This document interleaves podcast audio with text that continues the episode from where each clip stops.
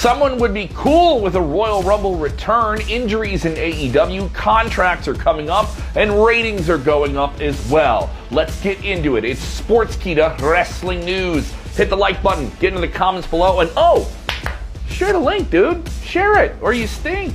The Royal Rumble is this weekend. People are pumped, and we're always looking forward to that 3, 2, 1, eh, who's coming out surprise, right? Well, Rob Van Dam, in a recent interview with the 10 Count, says it would be, quote, cool if he can make a Royal Rumble return. Van Dam saying specifically that would be cool. I've got no plans to share with you. All I can say is that I'm feeling awesome.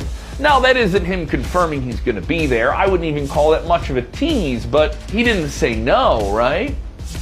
Hmm? Hmm? Hmm? Hmm? Rob Van Dam? RVD? And the Rumble?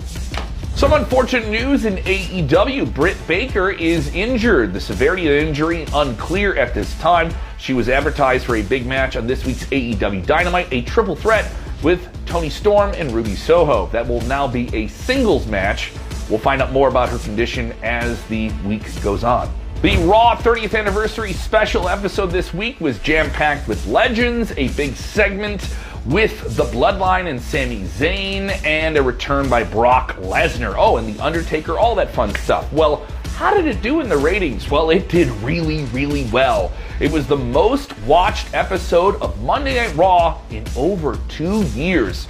The most watched episode of Monday Raw since February 2020. That's before the pandemic. Remember then? Yeah, all the way back there. 2.6 million viewers was the peak viewership over the three hour show. In the first hour, it was commercial free, so I mean, that's a part of it.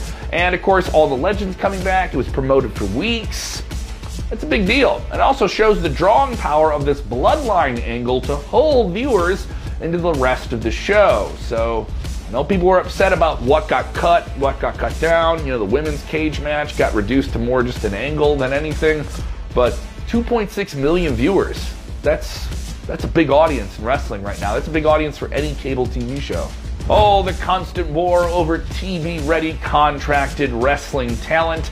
Brian Cage, yes, the Swolverine of AEW, one third of the ROH Trios champions at the moment. Well, what's going on with him? He was optioned for one more year on his contract last year, something that reportedly he was surprised about because he wasn't being used much on television at that moment. And he's been featured sporadically, even though he's in the Ring of Honor bracket of AEW, on television since some Ring of Honor guys are featured here and there, mostly on AEW Dark or Elevation, not so much on Dynamite or Rampage. So, what's going on with him? He's a big name talent, gotta look. Certainly passes that old airport test. You see him, you know that guy does something special.